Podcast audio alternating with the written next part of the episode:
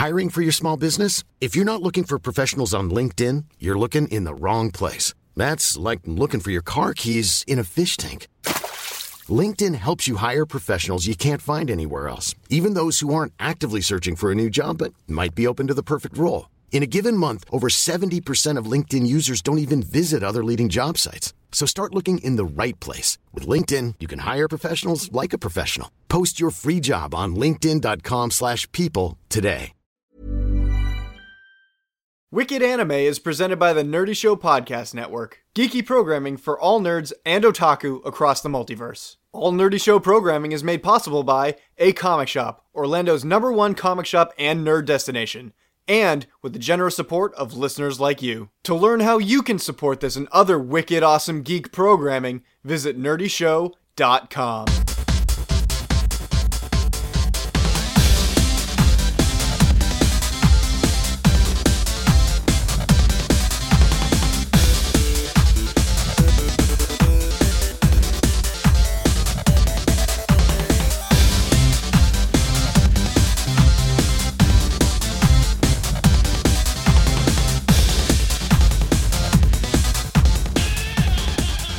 What's up, everybody? Welcome to the Wicked Anime Podcast. This is episode 112, and this is the only anime podcast that has yet to see Ghost in the Shell or Power Rangers movies in theaters. Yes. So, We've kind of lost motivation. I don't know if we lost motivation or just time. yeah, I, I really want to see yeah, Power it's Rangers. open mix of both. I am the stupid awesome analyst, Jonathan. With me is the hard man with hard opinions, Andrew. Hi. And uh, King Baby Duck, Evan of the Boston Bastard Brigade slash Wicked Anime. Hi there. Hello. Hey, happy an- anniversary. A- anniversary. I guess so. Yes. Ha- uh, Annie, Annie birthday. So one of the things that's Any been, birthday.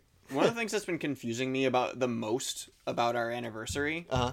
is Wicked Anime started in 2012 with our con coverage of Anime Boston. Yep. That was our first official thing.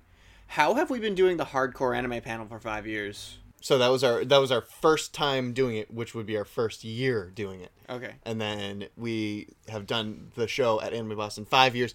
You know what? We can talk about this at our topic today because that is what we're going to be talking about. We're gonna, be, gonna talk- we're gonna be, about we're gonna be doing some yeah. memories. Yeah, we're, no, we're not going to be discussing math and what, how years work and anniversaries. Yeah. but we're gonna, we're going to be diving in depth into. Thank you. We're we're going to be diving into what made Wicked Anime so awesome, and we're going to talk about old memories and stuff like that. And I'm talking about like we're dying. We're not. But it's just that we've been doing this for five years, and we want to take a look back at all. the Well, cool we're stuff dying because we were all at concerts last night. right. we Yes, were. we will talk about that. um. Uh. But Wicked Anime is not dying. We're dying. yeah. Um, We're all dying in some way, shape, and form. Every day is another day closer to death. yes. Sad. Except for me, because I'm invincible. This is a nostalgia trip for us. Um, so we're going to be talking about our last five years of doing Wicked Anime and what made it so awesome for us. And I hope that you will all bear with us and let us nostalgia trip all over this. Thing. Uh huh.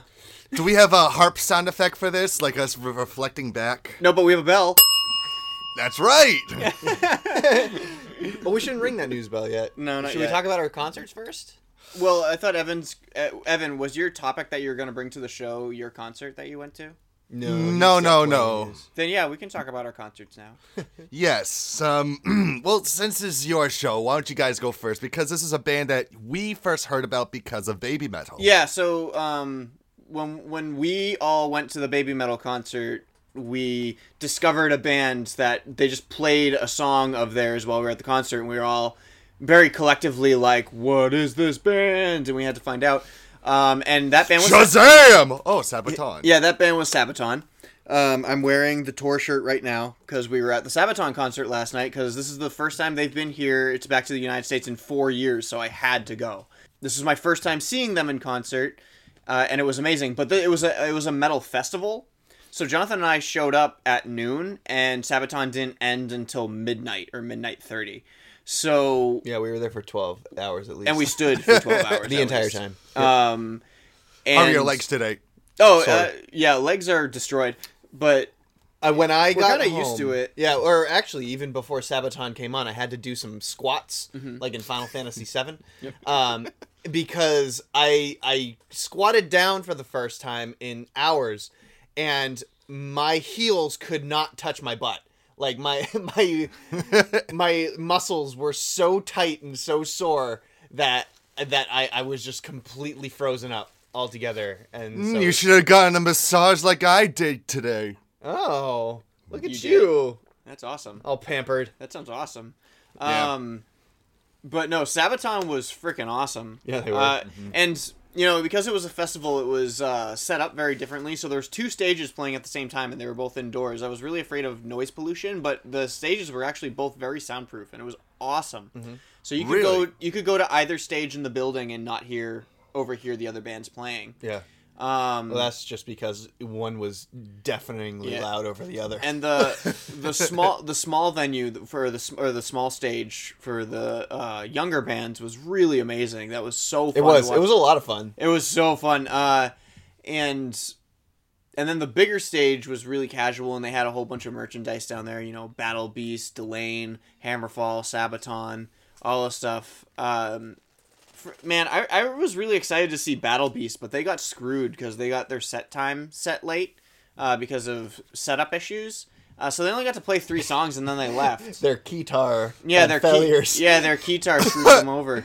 Um, Never heard that since the '80s.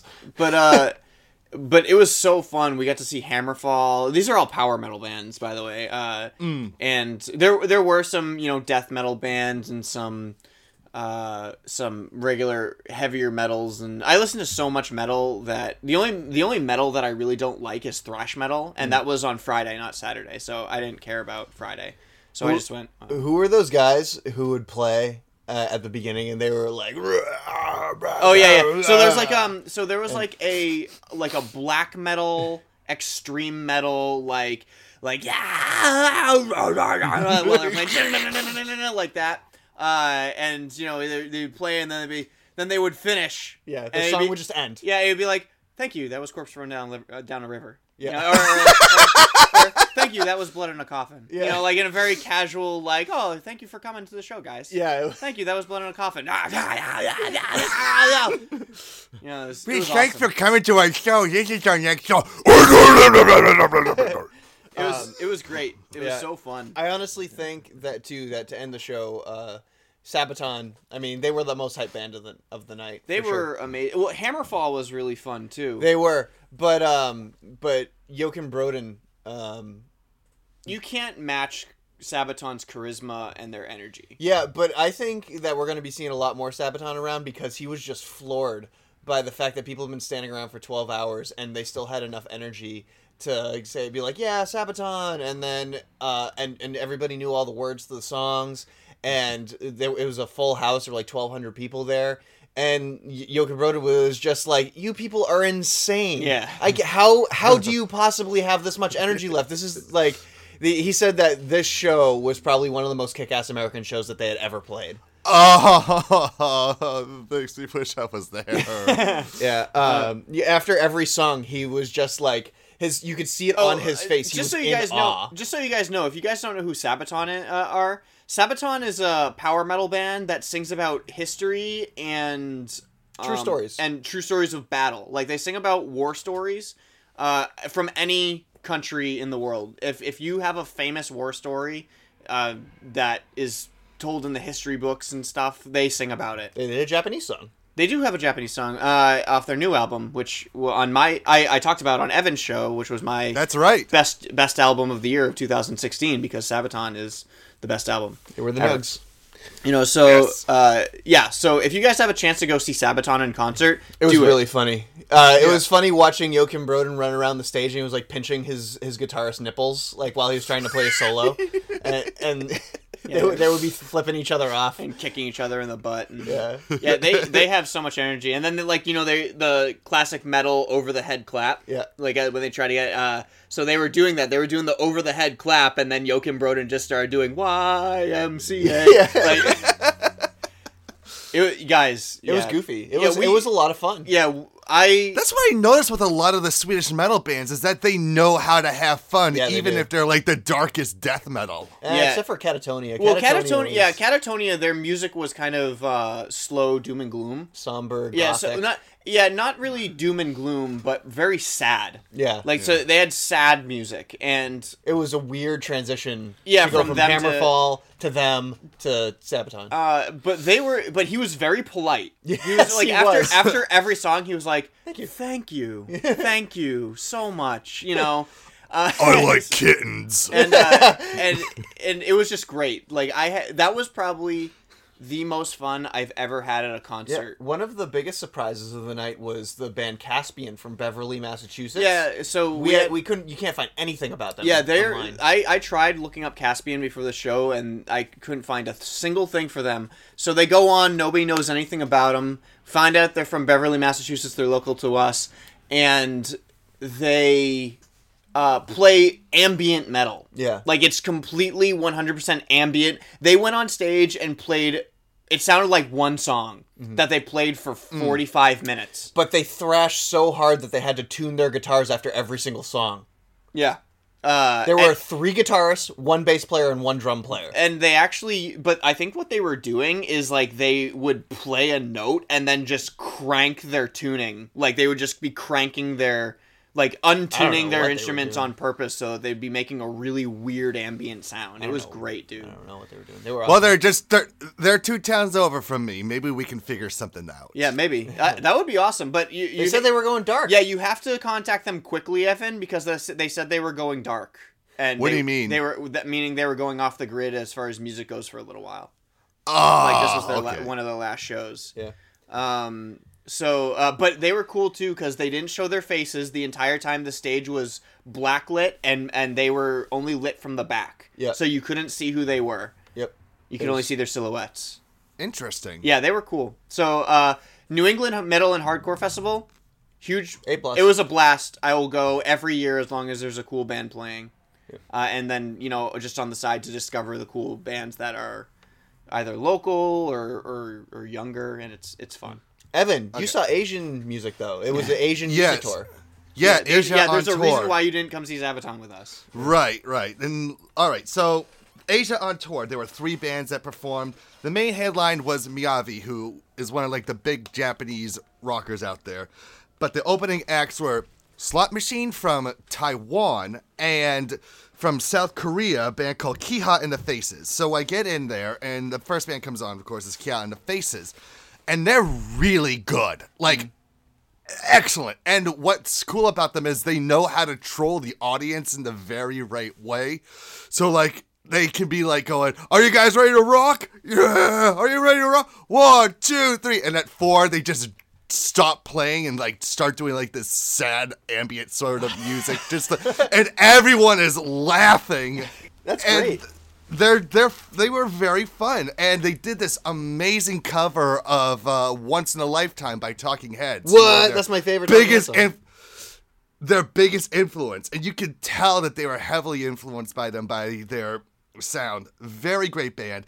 I got to chat with their guitarist afterwards. I gave him my card. They didn't have any of their CDs because they didn't have enough room to bring their CDs with them with all their equipment. oh So man, they that sounds awesome. so I gave them my card. They said their management will contact me. So hopefully you'll hear him.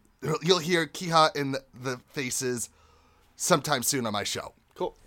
Now the second band on the show, oh my god, they're called Sl- Slot Machine. They're from Taiwan. So they walk on the stage. The main band, the lead singer doesn't come on, and they just start rocking out like crazy. And all of a sudden, lead singer comes out. He's twirling a pimp cane, wearing sunglasses. I'm like, all right, I'm already liking this guy. He looks like a badass. And then he just starts like rocking out like a more badass Steve Perry from Journey mm. and everybody is screaming in the audience. Like apparently in Taiwan, they're like one of the biggest bands over there. Really? They have like they play to stadiums. One of their songs is the official Taiwanese FIFA song. Huh. And they're they're huge over there. And they have, you know, some followings in other countries in Asia, but here in America, they're still relatively unknown. Yeah. But their most recent album was produced by the guy who works with U2, and it's all entirely in English. Hmm. And it's very good. Like, it's an excellent album. I was listening to it before we started recording. But man, like, this band Slot Machine has the potential to be like one of the biggest bands in the world. Wow. They're good. They're, they're a band that I need to drag you guys to see if they ever come back here. All right. Okay. Okay. That was the good stuff. then we get to the band, the, the guy I really wanted to see most, and it's Miyavi. Now, for your listeners out there who may not be familiar with his music work, if you've ever seen the movie Unbroken, the movie Angelina Jolie directed about the soldiers from World War II who are tortured by Japanese Yeah. generals and such, he was the main bad like Japanese general who was like torturing like the main guy. oh, I didn't know that. Hmm. All right. So how do I put this? You know what? Ah, fuck it. I'm, I'm going to be very blunt with this sort of thing. Miyavi was terrible. Damn. Why? So it's him, a drummer, and like a, a DJ in the background. So it's okay. This might seem pretty cool. Most of the stuff that he did was either remixes of his own songs, not the whole songs, or covers. Mm-hmm. Like, out of the 10 songs that he did, half of them were covers. And they weren't even like real covers. It was him playing DJ with his guitar. Hmm. Like, it's. It's. He. He just wasn't good. Like, as someone who's been following his music for almost a decade, and for him to come out and not. It barely even scratched the surface of his own discography. The five songs that he performed from his own recordings were just from his last two previous records. Did Yeah. the uh did the audience turn on him in any way? No, that's the. You see, this is this is this is where being a longtime fan compared to a fair weather fan is a bit of a curse. Because you know when he's up there, he's like kind of doing like this remix thing, and everyone's going, "Yeah, time to dance!" and clubs up. I'm like, I, I, I did not come to dance. I came to rock out to you, man.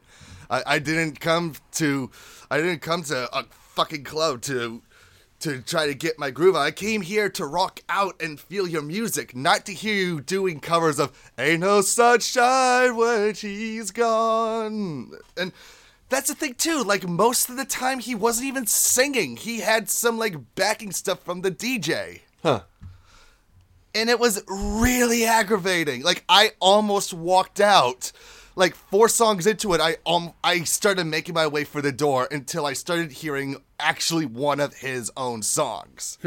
So I stayed put, and it, it just he wasn't good. Maybe he And it's didn't some- have confidence enough in his own music. Like if he hasn't been around the U.S. a lot, maybe No. he's. He lives in Los Angeles. Oh well, that. Well, that's weird. I don't know, Evan. Let me tell you something. If I had the ability to teleport, I would have seen. I would have stayed for Kiha in the Faces and Slot Machine, and then teleported to over to you guys for Sabaton. yeah. Miyavi sucked. Oh. Which and it hurts to say that because I've been following him for years. It's kind, it's not as bad as the meatloaf incident I had last year. Well, you actually left that one. yeah, I walked out of meatloaf. Well, that was just that was into just embarrassing. it. it was, but and he only did like a fifty minute set too, Yeah. with three minutes walking off the stage for the encore, encore sort of thing. But it, I just don't think, I don't get it. I don't know what he's thinking.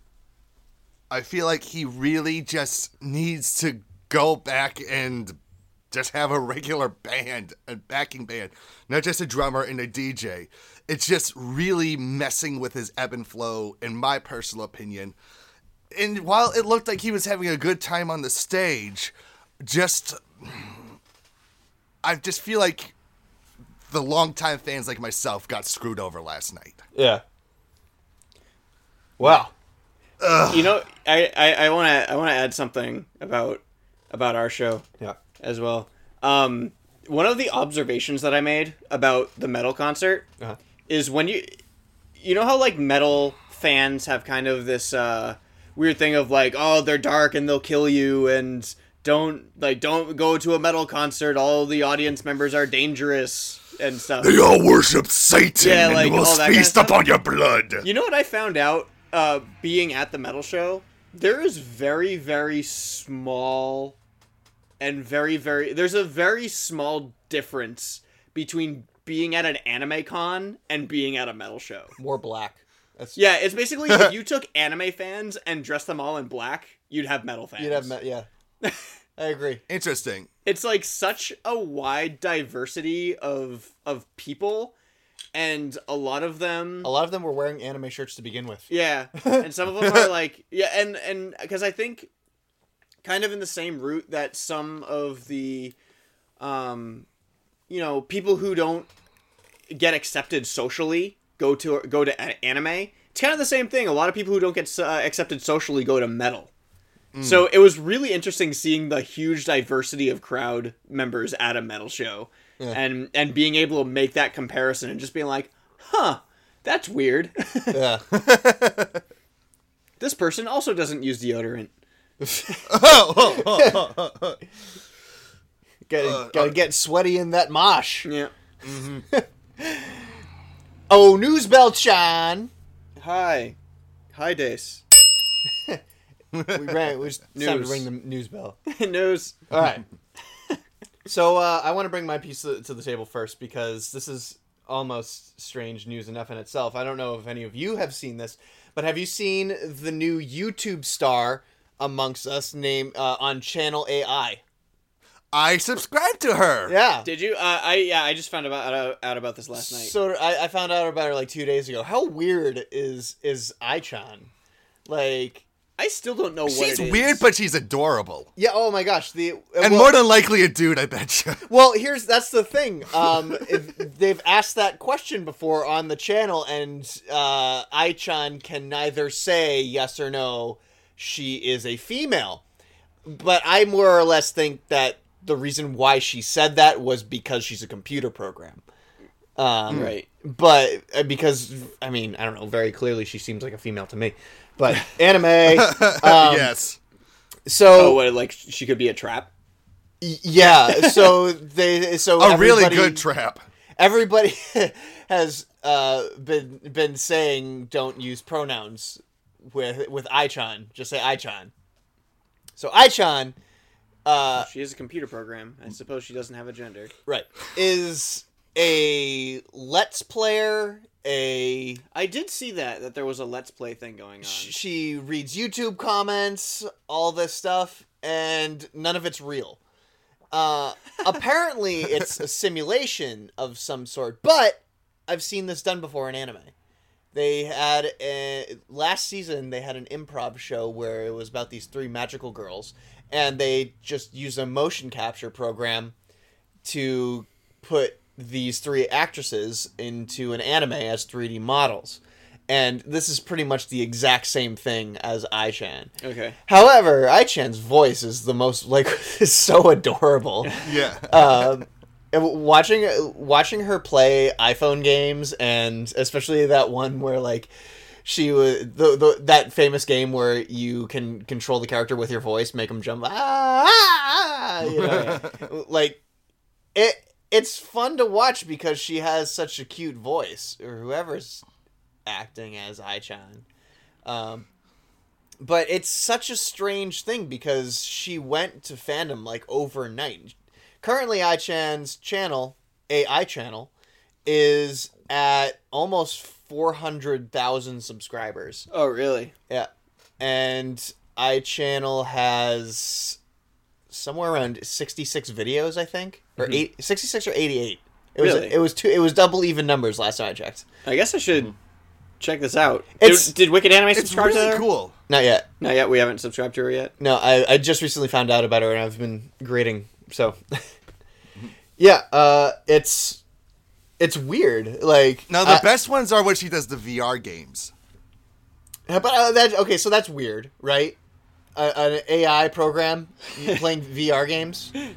And the interesting thing is is, weird, right? there's this when they do the VR ones, they show what she is actually doing in the VR game from a first person perspective. Yeah, it's like an actual Let's Player. Like the way Yeah. if, you, if you go watch Markiplier and he's playing uh, HTC, he's walking around in a room.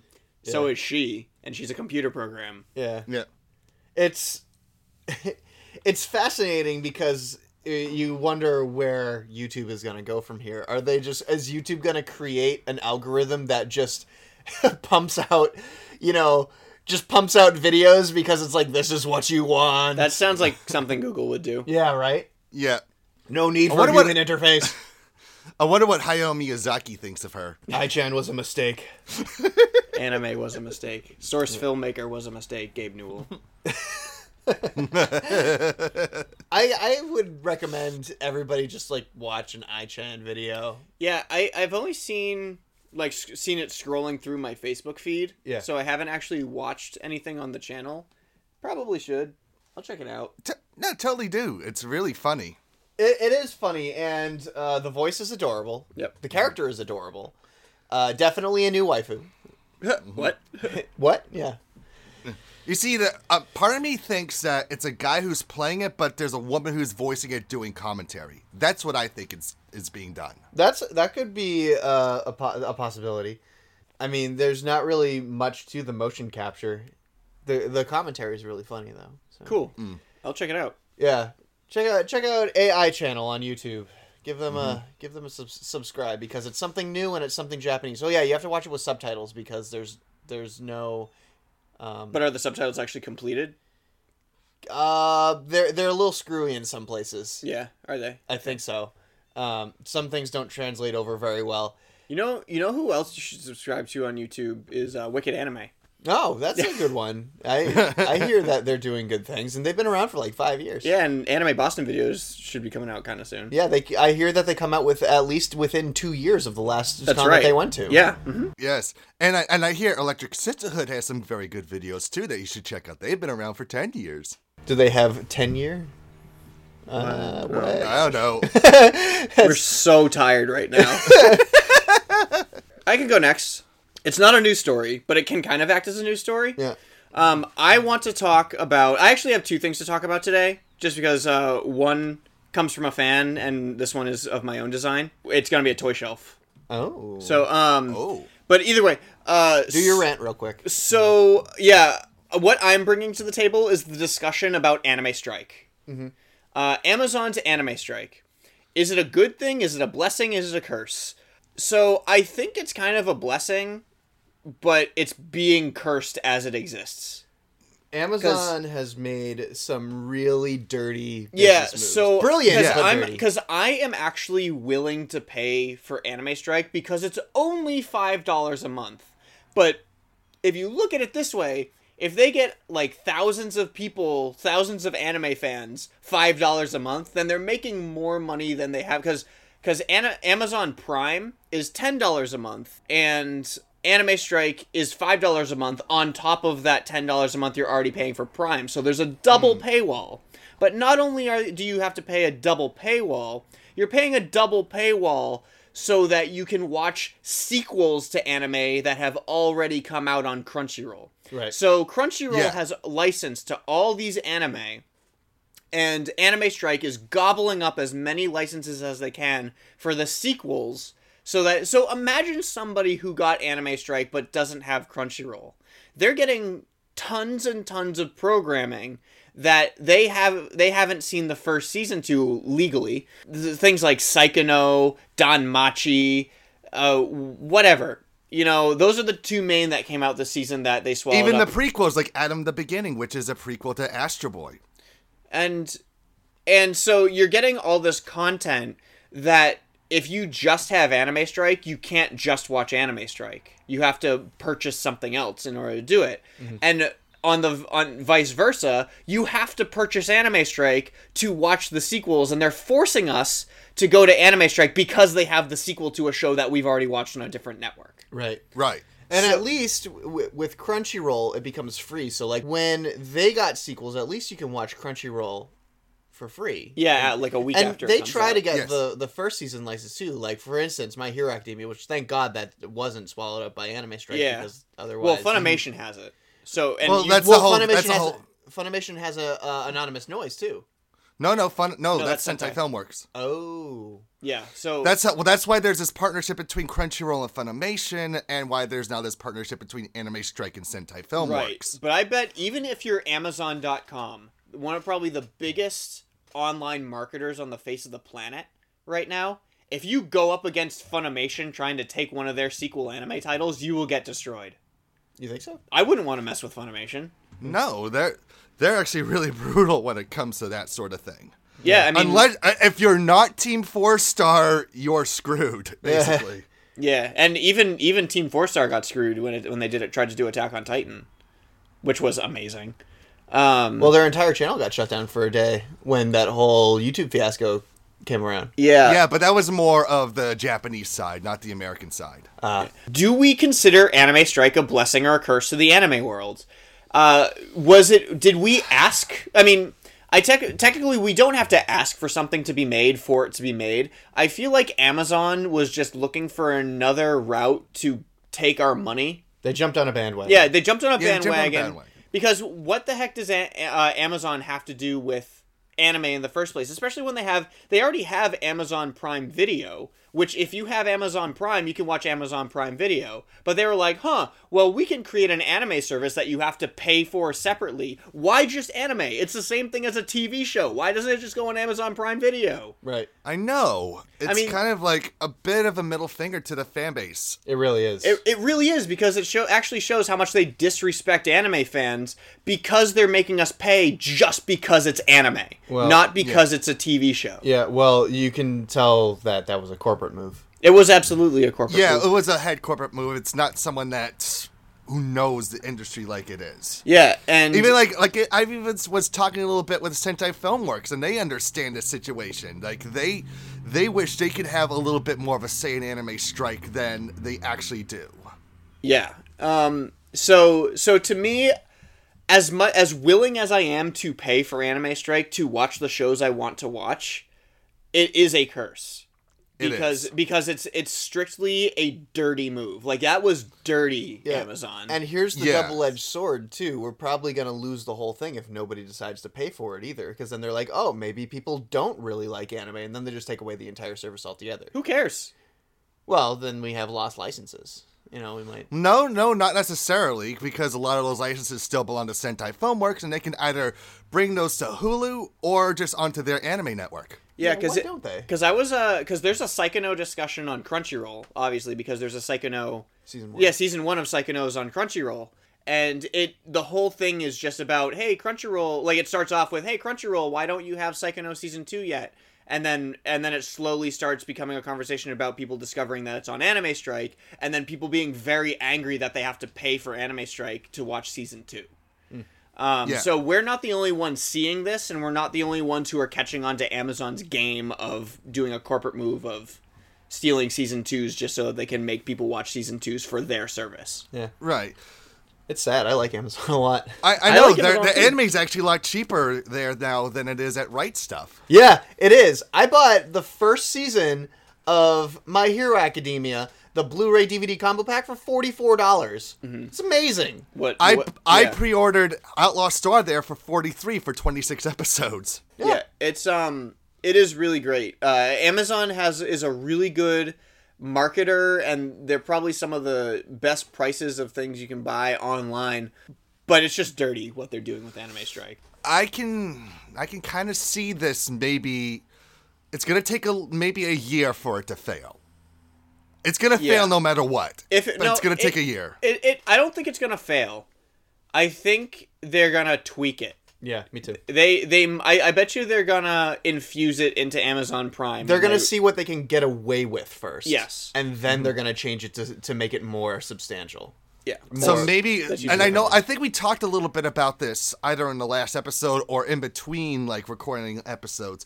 But I believe that what they should do is, if you've got Amazon Prime, you get Anime Strike for free. But If you don't want Amazon Prime, but you want Anime Strike, you can pay the five dollars a month for the anime Yeah. for Anime Strike. That's Absolutely. a perfect solution. Yeah, that's and, and you know because you have to remember that Crunchyroll did this too.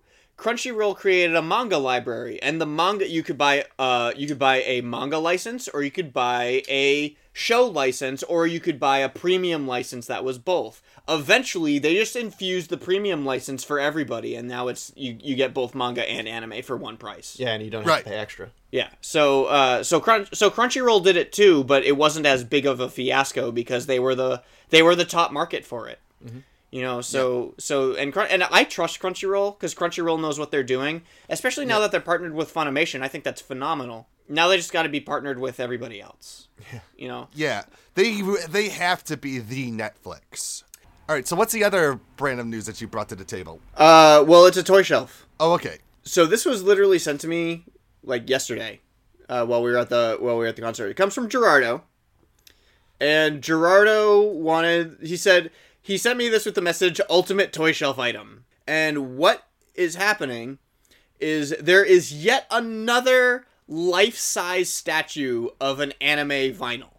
Not too long ago, they released from t- the anime To Love Ru a, vi- a, a giant sta- a, a one-to-one scale statue of Momo, who is one of the girls in the harem. But you can't. They're just like, well, you can't just have one girl in an anime harem, so we're gonna make more. So they made her sister now. Lala. Is that what it? Yeah, That was a one-to-one Yeah, the scale main girl. statue. The, the, the main girl. yeah, uh, uh, yeah. It's Lala. So yeah, the older sister. Um, so the first one of Momo, she was in a lingerie wedding dress, which was, of course, very, you know, very To Love Ru. Well, Lala is in a bikini, so it's a one to one scale statue of Lala in a bikini, uh, and she costs a little bit over twenty five thousand dollars to buy. She's my waifu. I can only imagine the horrible things that will be happening to the statue if any anime fans buy this. That's gross. Uh, yeah. Don't buy it used. That's what we're trying to tell you. It's it's pretty detailed and it looks beautiful. But if you have this in your house, this will probably be the only girl you bring home. yeah, Forever. forever, I mean, guaranteed. and and it was it was bad enough that they made a one to one scale statue of Momo? no uh, Megumi from Saekano, the the boring girlfriend. Mm-hmm.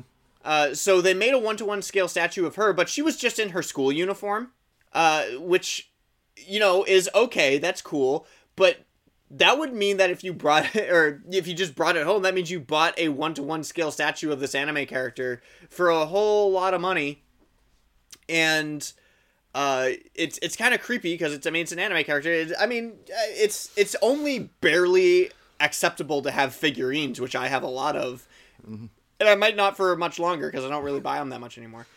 But Because didn't they do a one to one scale model of Kuroneko from OreImo and it's her slowly lifting up her like schoolgirl skirt? I don't remember that.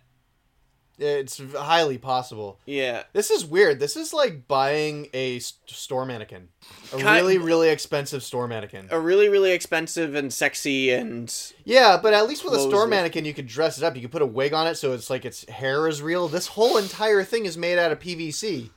Like, I feel like dating a blonde now. Now I feel like dating a brunette now. Now I feel like dating a long haired girl. yeah, Let's go Sinead O'Connor today. I think that uh, I- my mannequin wife. I think that those actual There's a movie about this, by the way, too, from the Weird. 80s. Weird Science No, no, Mannequin. mannequin. I know. There's a, there's a whole bunch of them. Why not just invest in a Dutch wife? I, like, because they, th because they don't look this good. This is this is, looks like a straight up anime girl. They do not make those crazy looking sex dolls that look like this, well, maybe or at least not that I've seen. maybe now they can. Well, I- maybe and- if they tried harder. Well, see, the thing is, I, I, I, I don't look it up to make sure that I'm right, that my information is right or wrong. So I don't actually know if they make Dutch wives that look like this, but they might. Um, We're gonna have to put a link to this uh, so that Yeah, this the is people at home can follow along. this is really insane, guys. You should check this out. Uh, this is definitely the the naked most naked statue that they've ever released. That's a one to one scale statue of of one to one scale PVC uh, figurine statues. Good God. Evan. So thank you, Gerardo, for sending that. I will. we will be doing your other, your other fan service in the fan service section, which is actually also a toy shelf. Oh, Evan, what do you have for us? All right, so the first bit of news, it, I'll start with the good stuff because apparently one of our favorite anime series of last year is coming back for a four episode finale, and that is Relife. Oh yeah, I thought you were being Yeah. sarcastic for a second. You were going to start with the other one. No, no, no, no, no, no, no, no. That's I- I'll right. start with- I'm I'm gonna have to completely rewatch Relife by the time that those four episode finale come out. Yeah, probably. Such a good show. Yeah, which I don't mind. It's a good show, so I don't I don't care. It's great, but apparently left a long-lasting impact on you. Yeah, I guess so. I was being sarcastic. You can't. No, that's what, how that's it what I mean. No, that's what I mean because like I didn't remember how it ended, so I was just like, oh yeah, they're giving us a finale. How did it end again? Like you know, because I watched it in a week Yeah. or less than a Yeah. week. Well, Right. because that's what happens when they release all 13 episodes in a single day. Yeah, exactly. I wonder if they'll do that for the last four parts. That's why it's taken a year. They're gonna do the entire show, and then when it's ready to be released, they're gonna release all four episodes. Right. Well, the thing is, they're going to be releasing it on Blu-ray and DVD next March, so hopefully that'll also mean that it'll be streamed to Crunchyroll right afterwards. I would hope so. I would hope so. Anyway. I I would I because you know Funimation and Crunchyroll both have license to it. I wouldn't be too surprised if like at this very moment those gears are slowly being turned. yeah. Knowing That'd that. be cool. But yeah, I'm excited because I I loved Relife. I was a little disappointed it ended on a cliffhanger, but now that I know that they're going for these four final episodes to complete the entire story, I'm happy. Yeah. It's me definitely too. it's it's definitely gonna be one of those shows that I have to put on my shelf. Even though it didn't make my top ten, it was still a fantastic show. And that was the thing about 2016. Even though I had my top ten, there are so many other shows that didn't make said top ten that I'm totally gonna be buying. Yep. All right, so that was my good news, and now for the bad news. Yep. Go ahead. So, according to the latest issue of Shonen Sunday, they are going to be ending Daichi Sorayama's. I don't know why it's they're ending it so abruptly. Keijo. uh, apparently, in Japan it did bad. In America, it did great. Yeah. Not just not just America, but remember when they showed like the Europe one too? Like Keijo was everywhere there too. Yeah, I don't know, but I guess the Japanese sales are really bad. So they're because, I mean, they're the ones that initially get the manga for it. Yeah. Right. And I've seen that there's a lot of blame because of the anime. But I have also heard otherwise too for that very same thing that it's it's not because of the anime. Mm-hmm. It's Well, no- of other reasons. Yeah. Yeah, it said that Daichi Sorayama revealed that his editor came in recently and was told to increase the popularity of Keijo, which isn't something that you can do overnight. It's yeah, that sounds like a very that Yeah, sounds like a very reasonable thing. Hey, you, you know, you got to become more popular. I, I mean, if if there was a formula for that, I'm pretty sure everybody would use it. Like, exactly. You can't just go into somebody and say like, "Hey, guess what? You got to become more popular." This isn't a teen movie where you can just take off glasses and straighten your hair and put on a dress and then you know like And then, oh my gosh, you're beautiful. you're and beautiful. You're not the nerdy girl. Are you all thought about. referencing She's All That? Yeah. Yeah, pretty much. Yeah. Or, or All right. anything with uh, Freddie Prinze Jr. yeah, every Freddie Prinze Jr. movie. But but that's the thing, like it wasn't apparently well, this is the issue with Japan. No one's gonna no one really wants to pay eight thousand yen for two episodes of an anime. Here's what you do. You in uh one copy of the DVDs, Blu-rays, or manga, you put in like a Willy Wonka golden ticket. And and whoever finds these golden tickets gets to go to an actual live Keijo match somewhere un- unbeknownst to anybody in the world. That is how you increase the popularity because everybody will go see it. Maybe. Wasn't I- it wasn't wasn't Keijo supposed to be part of the 2020 Olympics? only only otakus could wish. I mean, I would. Uh, yes, but that's because this is the thing too. Because he knows how popular this his series is overseas, and I don't get why they don't put that into consideration. Yeah, uh, it's well, you kind of have to think about, you know, you, they don't know that information because all they do is They do. uh, they, all they do. is illustrate the number, and they don't really get numbers all the time. Because you, uh, did you know that Masashi Kishimoto had no idea how popular Naruto was over here in the United States? He had absolutely no idea.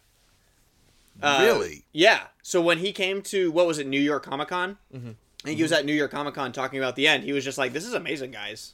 He- They just they just don't know. And it was the same thing when Lisa came over. Like she's a she's a huge pop idol and she's in anime. She had no idea that people knew who she would even was over here. Well, you know, it's even funny to think about the anime voice actors who are, you know, I mean, Funimation is still running as a company, but the people who work for them don't know how popular a show is until they go to a con and it's like, hey, I worked on the show, and everybody goes, yay! Yeah. yeah, yeah, it's so people who work in the industry and release the and and create the product don't actually ever get to see the results of them creating the product. They just keep creating it. Yeah. You think that a quick Google search would find out all this information? Evan, they get locked in a dungeon where they can only draw all day long. They don't have Google or Gaggle or whatever anime version of the twisted real thing is. Yeah. Goople, WickDonald's. McRonald's. Uh, Which, by the way, Devil is a part timer is now on Crunchyroll. Which, if you've never watched that, I, I did see that. I saw that, and I will add it to my queue. I'm actually eh, eh, watching. Eh. I'm actually watching Non Non Biyori right now. oh, good, finally. Yeah, which I can talk about in what we're watching. Yes. Um, speaking of which, Actually, should- I think we, I think that was the end of the conversation. was So that our segue? Yeah. So I think that's our segue Yes. into what we're watching. Okay, hey guys, great. I'm watching Okay. Nyan Buri. Yay! Yeah. Finally. it's so I really I, I finished the first season and I really enjoyed it and I watched it so often that when the last episode ended I was just like wait wait what are they doing? Why are they waving goodbye to the to the audience? I was like what's happening? And then I realized that it was episode 12 and I was like oh episode 12 is the last episode of season 1 but what I'm not liking about it so far is season 2 and that season 2 isn't a continuation of, a, of the story No, they're in between stories of Yeah. that first year. yeah, season two is just a rerun of the entire first season, but all the stories that they didn't tell you about in between those in, in between the first season. Which And is kind of like what they do in the manga. Yeah, and I don't enjoy that. Uh, I I really wish it progressed the story where they were, you know, uh, what their sixth grade, like they all go up a grade, like that would be great. But it's I don't understand why they all have to ex- uh, exist in the bubble that they're in. Um, Simpsons did it. yeah, They do it, rather. Yeah, it's it, that's true, but uh, I I just felt like in its sensibility of just being a slice of life comedy, there was still a progressing story where they got older. I think that they're doing that because they're afraid that if it keeps going, they're going to run out of time.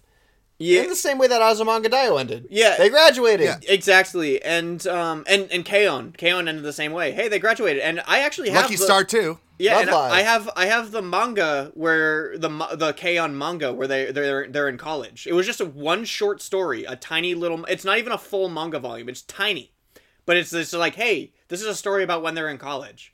I, I do really love the show, and I'm gonna finish watching season two. I just don't have as much motivation to watch season two as I did when I was watching season one. Yep. But the characters are adorable. I love that they call the candy store girl Candy Store.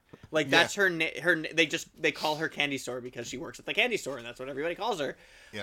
Um and she hates that nickname and she's very, you know, like moody and meh, but she's actually she actually cares about everybody. Uh I love the brother because he doesn't say anything, but anytime he's on screen, he's the best character on the show. Um, Did you like the little model cat he made? Yeah, and and then when it gets destroyed, uh, and he's just devastated, like just, oh, and then and then when when uh one of the things that I really loved in season two or at least what I've seen of season two so far, was when they played the the ruler battle game. Oh my god! that- I I want to try to do something like that at a convention sometime. We'll see, and they actually turned Nyan Buri, Buri into an action anime for like two seconds, and they were Oh, just, oh, because oh. they were playing ruler the ruler battle game. No, no, the, you haven't seen the best one yet. There, there is a. Let's just say that they go to. They actually had David Production animate a certain scene in Non Non Biyori, and you know what David Production has done. Yeah, yeah. So, uh, and then, um, but, but it's funny because I really love the dynamic of the characters that they're all siblings, pretty much, or that you know, uh, that you have the the three oldest ones, they're all siblings, and then the teacher and the first grader are sisters, and then they have a a sister that goes to high school in Tokyo, and then there's this new girl that's been implemented into the thing, and then there's all the townspeople around them who used to go to that school, uh, but have all graduated. So it's this really, really interesting small town country thing going on, surrounded by these kids that go to school. And let's all be honest, the first grader is the main character of the show. They made Yes. the show just to display her as a character. Like Yeah, everybody. loves Renge is like the best character. I actually have an Android of her. She's very funny. She is like the glue that holds everything together. Yeah, she is. She's really funny. She's a really, really funny character. But it, it, it, it bugs, it bugs me a little bit because it's just like that's not how a first grader acts. But, but it's anime, you know. So Yeah. it's like it's very anime. I loved it in the episode where they have to work in the field, and it's like, oh, I was telling Renge that, and when I revealed it to her, she was laughing, and she's like, oh yeah, I, I was, I was so laughing, Oh, yeah. and there's like the, this most sarcastic look on her face. Yeah, but uh, but obviously in my in my run of uh, character personalities, Natsumi is my favorite character. I love Natsumi. Mm-hmm. She's she's hilarious. So um, let's talk about because I by we it hasn't been released yet, but by the time that this episode is released, it should be out. Our The article. picks, yeah, our picks for this season. Um, yes, because uh, it's too bad Jessica's not here uh, again. But even still, Well, Jessica, Jessica's pick is Sakura Quest. yeah, which I which is a good show. Yeah, I it's think a it's an pretty good amazing show. Yeah, I'll I'll watch it. It's not going to be my favorite show this season, but it's definitely a good show. It might Yeah. be one of mine. Actually, the show that I'm deciding to write about is not my favorite show this season either. But it, but, mine either. but um. Uh, but it's Sorry, uh, I took it. But it is the yeah. Well, see, the thing is, is everybody's favorite show this season is Alice and Zoroku. Not mine. yes, it's- Alison Zoroku is just. Oh, well, Did you just is- watch the fourth episode? What's that? Did you No, I just watch haven't- the fourth episode? No, I, I, I've oh, only man. I've, I've, I've only seen Oh, up to episode dude, three. And Jonathan, a have you even seen episode I- three? I haven't- Jonathan hasn't even seen episode three yet. Um, so I'm I'm wicked excited because I love it. It's it's one, it's adorable. Two, it's like a sequel to Elfen Lied, which is amazing. Or it's not a sequel to Elfen Lied. It's a it's a successor to Elfen Lied. Kind of the same way that uh, Samurai Champloo is a successor or a spiritual successor to Cowboy Bebop. So the way that I see Alice and Zoroku is it's Elfen Lied if Elfen Lied was cute and not depressing. and hardcore violent. Yeah, well, I mean, it still has. Oh like, wait, the- wait, no, no, no. I uh, I almost gave something away there for the next episode. But I But do. it- I, I really like it. The only thing that bugs me about Alice and Zoroku is the god awful CGI that they have. Yeah. I, I'm not bugged by that. The thing I'm bugged about is the Carl's Jr. tie-ins.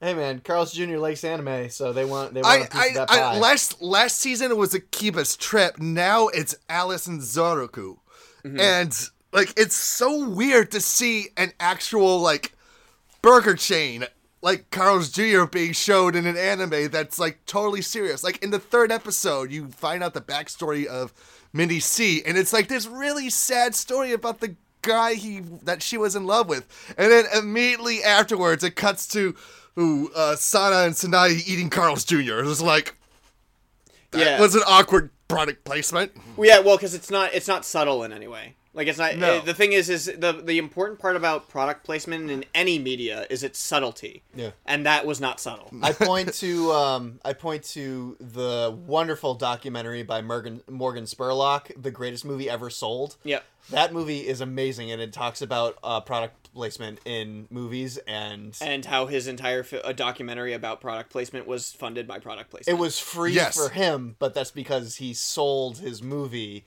to all these products and anyways it, it's if you ever want to look into how product placement works in movies go to actually the full title of the movie is POM POM Wonderful presents. yeah POM wonderful presents the greatest movie ever sold if you guys yeah and and so Allison Zoroku is an amazing show and that's the one that I'm I I enjoy watching every time it gets released 'Cause, Because there's, you there's a couple I I want just want to say like the thing that drew me into the show. They they I believe it was Anime's News Network. They posted a picture of it.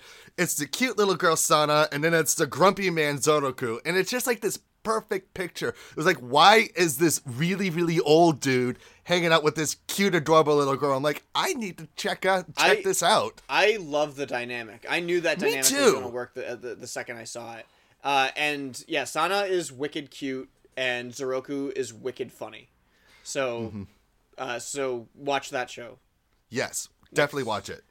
I'll talk about um, the show that I wrote about, which is I'm just going to shorten the title, Bastard Magical Instructor. Is that really the one you wrote about? I did. I wrote about Bastard Magical Instructor. Uh, it's good, but the first two episodes were good until it, until they weren't. nope, I, I still didn't mind episode three. No, I Uh, didn't mind it either. Like Yeah. I, I and I'm, I'm gonna continue to watch it. Like I'm gonna watch it till the end, but I was just like, this isn't gonna be good forever. Yeah, uh, well, and that's what I wrote in my in my article for anybody who doesn't who. I don't want to go read through Masamune Kun again. Um, Dude, Yeah. yeah. Masamune yeah, Kun don't be me. You Oh, can read my review of that on the Boston Bash Brigade site. It's the it's it's so far my pick for worst anime of 2017. that means that I'm gonna be zero for two because I wrote about Masamune Kun last season. I'm like slowly turning into the worst reviewer on this channel. You are cursed.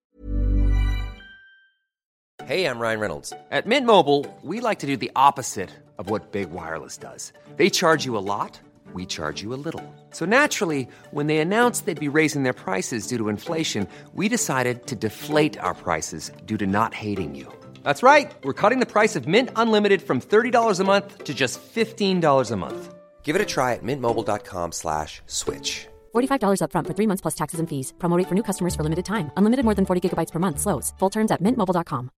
Hi, I'm Daniel, founder of Pretty Litter. Cats and cat owners deserve better than any old fashioned litter. That's why I teamed up with scientists and veterinarians to create Pretty Litter. Its innovative crystal formula has superior odor control and weighs up to 80% less than clay litter. Pretty Litter even monitors health by changing colors to help detect early signs of potential illness. It's the world's smartest kitty litter. Go to prettylitter.com and use code ACAST for 20% off your first order and a free cat toy. Terms and conditions apply. See site for details.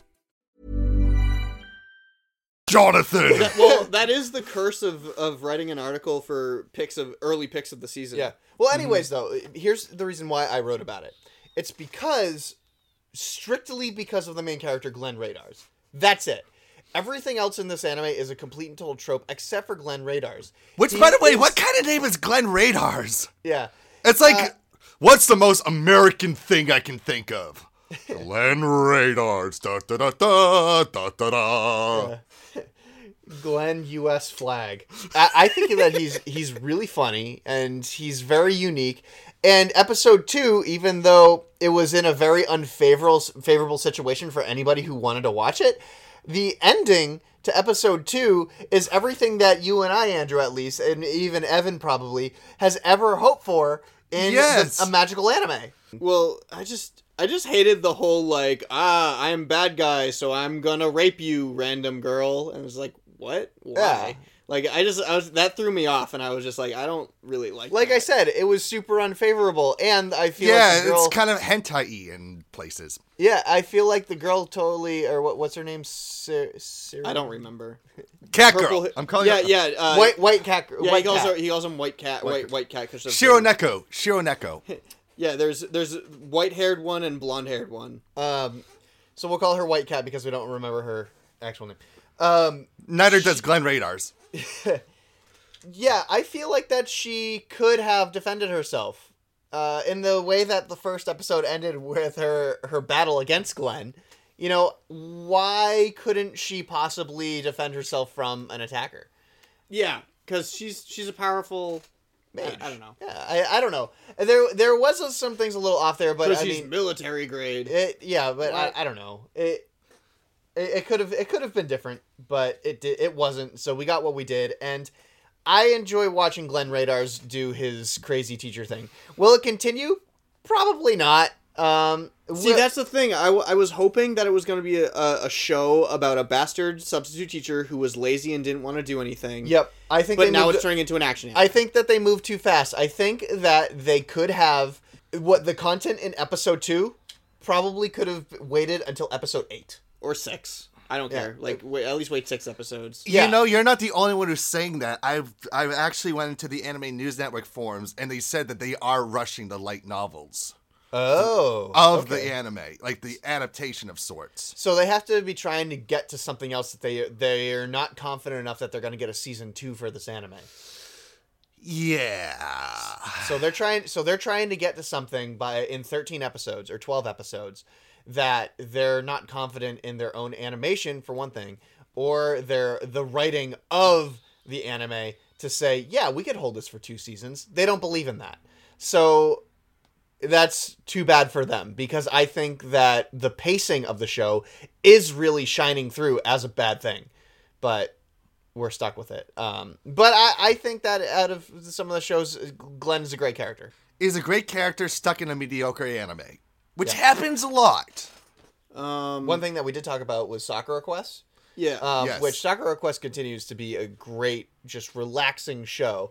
Um, I like the idea that they're going to be trying to promote different monsters throughout Is that Like what they're trying to the find. They're was? like they're trying to find that ma- not monsters, but I would say mascot characters. Yeah, because they tried the chupacabra in the first two episodes, and that ended, and then they're like, "Oh, but how about this monster?" Oh, I didn't get that impression from it. Interesting. Yeah, they ended the second episode naming uh, another a new monster, and so they No, the third one, the third episode it ended because the second Oh. episode was the Manju episode. Yeah. Which made me Oh, crave you're right. Manju, which I haven't had for almost a decade, and I really want some, and it makes my mouth water just thinking about it.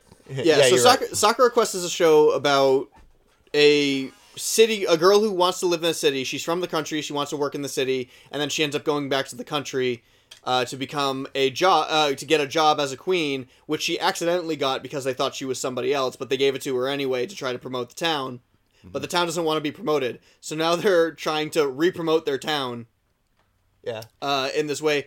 And she's build she's starting from the ground up now with this company and this team of girls that she found. Listen, I don't know why she's so reluctant to take that job because I would be all over it. yeah and, it- and it's a great job. and it's a job Yeah. like and like i don't understand why she was just like oh this isn't a job in tokyo i was like no you're Damn already there it's a job you take that job You Um, had 31 failed interviews. Take it. yeah, and the and the thing is too is this show reminds me of shirobako in a way Is well, it- I think it- it's it is from the same team who did Shirobako. That's It's what I thought. Works. Because Well, it looks exactly the same. It looks yeah, it looks like Shirobako, and it feels like Shirobako, and that's probably one of the main reasons why I love it. yeah, that's a very welcoming thing. Yeah, cuz Shirobako was an absolutely amazing anime and I think that we can all agree that it's a good show to to watch. Sakura Quest is a good show to watch and you It should is a good definitely one. check it out. And I'm actually excited that they're actually doing 25 episodes of it. Ooh, wow! That's true. Yeah, so we, we will have it for two seasons. They must have a lot of monsters. Um Yep, and it's an original series. It's not based off of a manga or anything. This is a full-blown original anime. That's rare. yeah. So the show that I talk uh, am talking about in the article is Boruto. I'm not going to talk about Boruto forever because we've talked about Boruto and Naruto on this podcast forever. So you should all know what Boruto is. But what I am going to say An anime podcast that talks about Naruto. yeah, what? is you should watch Boruto this season because it doesn't feel like Naruto. It's a completely new idea and kind of a new concept just in the Naruto world and the continuing Naruto world at that. I love the fact that they're talking about the children of the characters that we grew up with. And so the fact that there's this new generation of kids growing up it's a new generation of anime and Naruto, very different than our generation of anime and Naruto. It's quite literally as if like the millennial generation was growing up with technology, and Yeah. and the the whole idea of ninjas is changing. Yeah, so it feels different, and it and like they actually are making this concept of Boruto in the Naruto universe feel new and unique, and I love it. Yeah. So you should check out Boruto. You guys all know what it is. I talk about it more in the article, but you guys know what it is. And besides uh, Alice and Zoroku, the other show I talked about for the returning series one is The Laughing Salesman. Right. Did we talk about this one in the last episode a little bit? We bit? talked a Yeah, little bit did. about it. Yeah, we talked. We touched a little bit on it. I, I still haven't seen it. Because, well, first off, it's a returning series. They did an adaptation of it back in the late 80s into the early 90s. It's from the co creator of Doraemon. And it focuses on this guy, Moguro Fukuzo. And he is a salesman, but he doesn't sell like normal things. He sells people like desires and wants. And he doesn't want to get paid. He's just like, oh, I'm happy that you're happy. That's all I need to know. But the story of the show is what happens when these characters get too deep into their desires. Hmm. And that's where I think the show goes the more interesting route. It is more of the um, cautionary tale of sorts Yeah. the the the desires becoming your downfall. And I talked a little bit about one of the episodes, but there's another ep- in in my piece. But another epi- a great example is this guy who loses his job because his boss t- treats him horribly. So Moguro takes him to this like facility where each each week or each day or each work shift they get to switch jobs. One guy gets to be the worker, one guy gets to be the boss, and it goes back and forth. Well, he finds himself really enjoying being the worker, then he finds himself really liking being the boss. But when he goes back to being the worker, he finds there being flaws from the guy who's being the boss at the time. And then when he gets the chance of being the boss again, he starts to act like the guy who treated him like garbage at his previous job.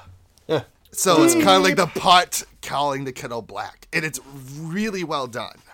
And I'm not gonna say it's the best show of the season, but it is one of those series where you gotta watch it to really understand just how good it is. so I, I kind of want to talk about a couple shows as well uh, that I don't think you guys have watched yet because of Anime Strike, which is uh, Saekano season two and Danmachi Gaiden. I watched I watched uh, DanMachi. Uh, Oh yeah, you did. Yeah. I need to I, I need to watch my DanMachi. Yeah, I'll, I'll get it to you. starting to shake. yeah, it's, I'm getting fix. withdrawals, man. So This isn't Gloucester. So DanMachi is good. It's an interesting concept, and I I really like what they're doing as far as focusing on a different crew of Dark the skin Danmachi world. Amazonians. Yeah, uh, basically. Uh, well, because the first episode was very heavily. I didn't realize that they were going to be part of the main cast.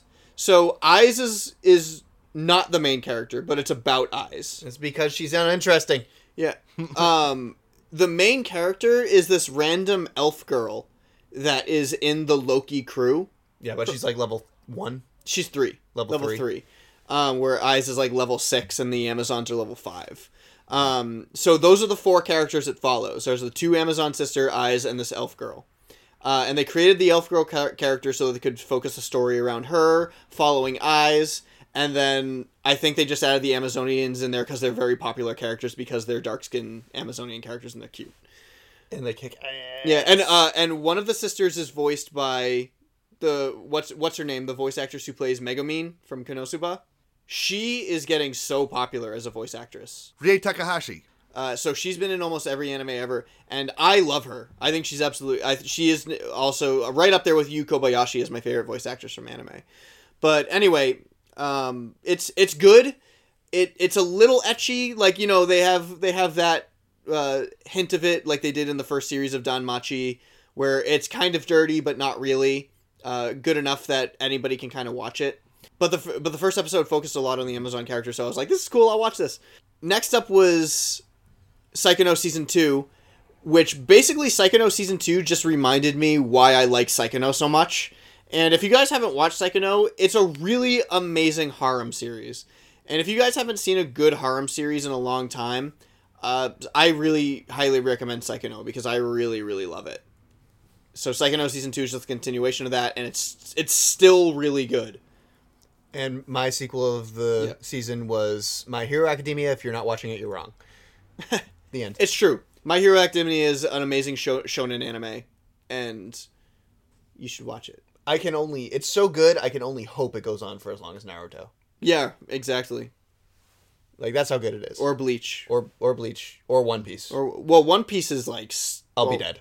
Yeah, One Piece, I'll be dead. I don't think any of us will be alive by the time One Piece ends. I'm afraid the author is gonna be dead before the One Piece ends. He'll be Ghost there, there's like one guy on the face of the planet who knows how it ends, and that's a true fact. So that's the that's the basics. That's the groundworks of what we're watching. yeah, let's move on to our mm-hmm. topic. Yes, for sure. Because we're five. Yay! We're five years old. And this is actually not for our podcast. Our podcast actually turns five in September. And I'm hoping to put something special together for that. I don't know what, don't ask. But yeah, we're going to talk about five years of Wicked Anime from when we started. Now, I don't- do people know how Wicked Anime was formed? I don't know if we've ever talked about We have talked about this. just the fact that uh, when I worked at a comic shop in Orlando, Florida, which was, by the way, one of the greatest jobs of my entire life. If it sustained me, I would still be there working at a comic shop. But Cap and I would put comic books away on Tuesday mornings. really, you and Cap did? Yep. I didn't know you did. Well, that everybody Cap. did. Uh, we put together orders. Uh, it was me, Cap, and Aaron. But did Aaron's Cap work the- for a comic shop? no. Oh yeah, Eric was there too from Mm-hmm. Flame On. The the year that we did our first episode of Wicked Anime ever, which was Anime Boston 2012, I showed it to Cap while it was in mid edit, and I said, "Listen, when this goes up, could we, you know, could you promote us?" It would be great if you could say, "Hey, if you need anime, watch this." Cap said, "Well, we don't have an anime. Yeah, we don't have anybody who represents Like, anime. yeah, we- oh, this was both Cap and Hex. yeah, yeah, yeah. So, uh, so they asked us like, "Do you want to do that?" And we were like, "Yeah, of course." And uh, so we started on their showcase, which was an unofficial nerdy show section, which was That's right. We, it was yeah, a little section yeah. of Nerdy Show where they promoted people who weren't a part of Nerdy Show, but Nerdy Show really likes you. So that's where we started out when um, as as this whole thing, Yeah, and Nerdy then Show Showcase. That's right. Yep. And then it didn't officially take off until September. That was in April, right? And it didn't officially start up uh, for us until we asked if we could do our podcast, and then they did the in, and so we it took This us was during a meeting. We it was a show meeting. yeah. We did three pilot episodes of of Wicked Anime, one of which doesn't exist anymore because it because it bummed out on us, and I couldn't get it to cap. The first one was awful, but which is actually episode zero. Yeah, we posted episode. we posted zero. episode zero, which was after our first year of doing Wicked Anime. Um, and you can find that episode zero. It's by episode ten, I believe, of of the Wicked Anime podcast. Is it? Yeah, it's really early on. Oh wow. Um, but because What did you like? Make it out of cardboard or something? we all had gaming mics. Uh, me, Andrew, and, and Dylan. they were we way too wearing- close to our face. Yeah, we had gaming mics, and, uh, and no, uh, Glitch actually had a professional mic that had a screen on it to keep his piece from popping. Yeah. and uh, it sounded awful, and we were we were terrible. If you want to hear us embarrass the crap out of ourselves, go listen to episode zero. Was it good? I don't remember. I mean, it was a fun. I mean, it was wicked anime. It was fun. It was still wicked anime. It was just It was just we were really new. We, we were literally brand new to it. yeah, we just were like, it was actually Dylan's idea that he wanted to start up a podcast. Dylan wanted to start a podcast, and then we already had Wicked Anime existing. So, So- we took Dylan's idea of, hey, I want to start a podcast, and hey, we all like anime, want to start an anime podcast. yeah, which worked. Though I do think uh, Dylan really wanted to start a movie podcast. Yeah. Uh, his his main goal was he wanted to start a podcast that was all about film and movies, which I would still love to do, to be because. Uh, there, I always have my dreams of wicked cinema. Yeah, there's three things. There's three things that I love in this world as far as entertainment goes. Anime, but anime only scratches the surface of animation that I love. Because I, I, if if I'm not an anime fan, I'm just a general animation fan, and if not, I like anime Western animation better than I like anime. Yep. Uh, and then there's movies and film. Yep. I we've seen so many films, and you should see our own personal movie It's collection. like here. that. It's like that scene from Hot Fuzz Yeah. when uh when Nick Frost opens up his sliding cabinet. We may have that many movies. by the power of Grayskull. Because yeah, we we have that many movies. Which fun fact in Hot Fuzz when he opens up his cabinet like that, it's all of Simon Pegg's movies and all of Edgar Wright's movies put together onto one shelf. Yep. So, just a fun fact for anybody who didn't know that. Um we should I wait for the siren to go by? Uh, the hot fuzz is coming.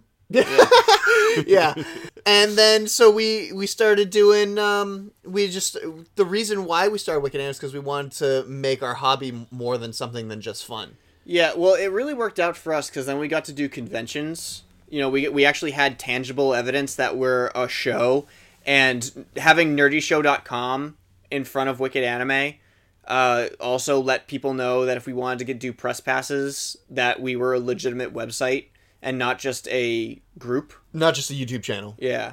Which was good for us because we got our first gig in Florida. Well, and and we went as a comic shop. Yeah, we we were yeah, we went as a comic shop as So our, we, we went we went to we went to this festival, uh, this anime con that was tiny. which you can see all the interviews for. Yep, uh, we had it was a s it- the room, or I'm sorry, the convention was a hallway with six rooms It, it was in a hotel, in a hotel, a tiny hotel. and Yeah. um, we got to talk to. Uh, we didn't actually get to talk to her, but we um, Terri Hawkes. Terri Hawkes, who was uh, uh who was the original one of the original voice actresses of uh, Sailor Moon. uh Usagi. Yep. Sailor Moon. And so so that was really huge for us. And then we got to talk to Daryl Gilbo, Dan Warren. I think those were the three major guests. Was it? Yeah, it was. Uh and and that's we got to use that for our later press application saying, "Hey, we've done press at conventions before." Yeah. Uh so so we had like this kind of uh cold start. Yeah, which was only a year later for when we went to Anime Boston 2013 uh, as press officially. Yeah. And we met Evan there. That That's is where we correct. met We Evan. met at the Kari Wahlgren panel. Yeah. So which which panel? Kari Wahlgren.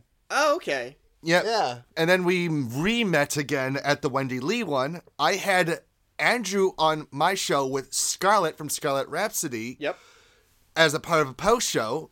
And that's when we started doing more collaborations. And we Yeah. met, we re met again in person for Wolf Children, which is where we met Sarah. Right. That's right. You um you texted us randomly saying like, "Hey, this thing's going on in Boston. Do you want to go?" And I don't think that we would be doing collabs the same way that we would if we didn't say yes. Let's go to Wolf Children. Yeah. Right. Which I is, think we would have eventually. Which is we just were, because really- we were in constant contact. yeah Yeah.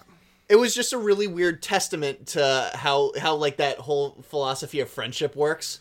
You start talking to strangers until they're not strangers anymore, and that's what happened. That's what happened with us. Yeah, it really is. Yeah, it is. that was basically the long and short of the rise of Wicked Anime and the Wicked Anime podcast. Mm-hmm. I want to make a note too that the reason why Sarah was at the Wolf Children screen was because she saw me post about it at, on the Boston Bash Brigade Tumblr page. Yes. Oh, that's right. And she Yeah. was in college, and she didn't have anybody to hang out with. She didn't know what to do. She went to the movie by herself, and we started talking to her, and we are like, "Hey, did you go to Anime Boston?" She's like, "No, I'm from Ohio." Yeah. And then, And oh, and that day we saw her video because Gigic Yep. of Anime Zone re- yeah, reposted reposted her video for fan service in anime, and and that's when she said, "Oh, you may have seen my video for fan service in anime because Anime Zone posted it." And we're like, "That was you? No way!" And then, so And then And then we did a whole yeah, we did a roundtable about Wolf Children right afterwards. um, and that was on Evan's show, and so you yeah, can find and that, it- you can find that. And on here's the funny, Boston and yeah, and here's the funny thing about that because when I replayed it, what was cool about the recording was that when you listen in the background, there's this like sweet, smooth jazz music that's playing, and it just really fit with the mood and style of what we were talking about. We almost created a side podcast show surrounded about talking about anime over jazz music. yeah. Oh yeah, that's The right. classy yeah. otaku. The Classy Otaku. Um, Class Taku for short. and then uh but yeah we were at the we were at the museum of fine arts which is an amazing place uh but yeah that's that's where this theater was showing uh, wolf children and then uh so after that it was just basically where we're at now with all of these fans that we have uh, i when was the first time we got contacted by a fan Oh, jeez. I don't even remember. I think it was Gerardo. no i think it was mopkins Mopkins. I remember Mopkins. Uh, I, we don't know where Mopkins is at now, but uh, on the Nerdy Show forums, uh, there was a, a kid who really, really liked Wicked Anime and, and Nerdy Show in general, but he really liked Wicked Anime. His name was his his user handle was Mopkins. and he had a um he had a Wakfu Yeah, icon. His, his icon was Wakfu. We didn't. We don't hear at all from Mopkins anymore. But I, I, I or at least as far as we know. Yeah. We, we oh, yeah. be- He could. He could be uh, under a different name now. Which you know, what if it's like this person or this person or this person? We, we don't know because he's like, hey, I'm Mopkins. Yeah. But anyway, uh, that was when we kind of first found out. We we kind of used the term, "Oh, hey, our fan messaged us," mm-hmm. which was never something that we really got used to. We we're still not used to it because every time we talk to you guys on email, we kind of feel like, "Oh, hey, it's our bud." Yeah. You know, because because because uh, I think I'm friends with half of our fans on Facebook. Or on at least the ones on- that talk to us. Yeah, on my personal Facebook, like I I ha- I've friended them from the Nerdy Show forums and stuff. Uh, or they they found me. They friended me, which is fine. If you guys want to send me friend requests and, and you're a fan of Wicked Anime, I'm cool with it. Mm-hmm. Uh, just as long as you know, it's not like Don't steal my soch. yeah, don't like sell out my inf- don't sell out my information. I guess because I don't post that much on Facebook anyway. I, I use I use Facebook for Wicked Anime. Evan, do you remember the first episode that you recorded with us on our show? Um, um, I'm, I'm actually. Are you asking me trying because hard- you do? No, I don't. Oh, I don't. I I know it was sometime in 2013. It was right. It was in between. Uh, when I had Andrew on my show and us going for Wolf Children. Mm. was it in But- between that? Yeah, it was in between that. You had asked me because someone had dropped out. You were looking for somebody, and I said yes. Fortunately, I didn't have anything to do that day, so I jumped on. I can't. That's the thing. I can't remember what it was we talked about. Someone pull up. Let me see if I can pull up the website. Is there a way Yeah. to like? I'm I'm going there right now. So let's keep talking and I'll find out. All I Um, know is that we had a good time doing it. That's all I Yeah. remember. I um I the only thing that I'm I'm bummed about now is the extended cast. What do you mean? Well, I mean, I, I mean, they're all there, and you guys, uh, a lot of you guys don't see it.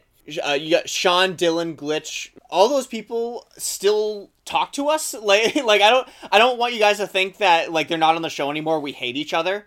Uh, if that's ever an inc- inclination, it's not. They're working in the background. Yeah. Uh, we still talk to all these people. They're just not on the podcast anymore. They their lives, you know, crossed over uh, with other things, so they can't do the podcast anymore. I don't know if we've ever explained this to the fan. They just, oh these guys, everybody just kind of disappeared. I'm pretty sure we have. Uh, either way, uh, you're kind of getting it now. So, uh, so Dylan still sends us stuff. Sean still comments on the Wicked Anime page, you know, and but but everybody's busy doing things. But it's pretty, it's great. Uh, we're we're we're all still friends. Because the reason why we met all met each other is because we knew each other from college. That's why their icons are still on the Wicked Anime podcast picture. Because if they ever want to pop in for an episode, they're totally free to. Because they're not gone. They're still around. They're just not on the Wicked Anime podcast. Right, which is kind of like the similar situation what happened with the original Boston Bash Brigade podcast because bl- you don't hear Blawnik on my show anymore, you don't hear Tag It All on my show anymore. And they're just their time just got really minimal. It's just hard for them to sit down and actually have them record with us.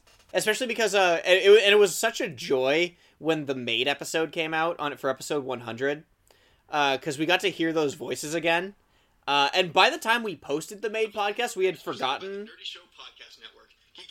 I'm, I'm trying. oh, I'm sorry. i'm he- i'm hearing something Because what I did was I googled Nerdy Show Boston Bash Brigade and 2013.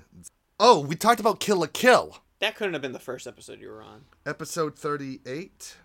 Because we have. Uh, were, were you ever a part of Con Month? you might have been here for our first con month Maybe I I I can't seem to find. oh my gosh the episode where it was just you and dylan That was a good episode. yeah because i was wicked sick I liked that episode a lot. Anyway, let's talk about the episodes that are really good. Yeah. Our, our our favorite episodes of Wicked of the Wicked Anime podcast. If you guys haven't or hang on, wait for the siren to go by.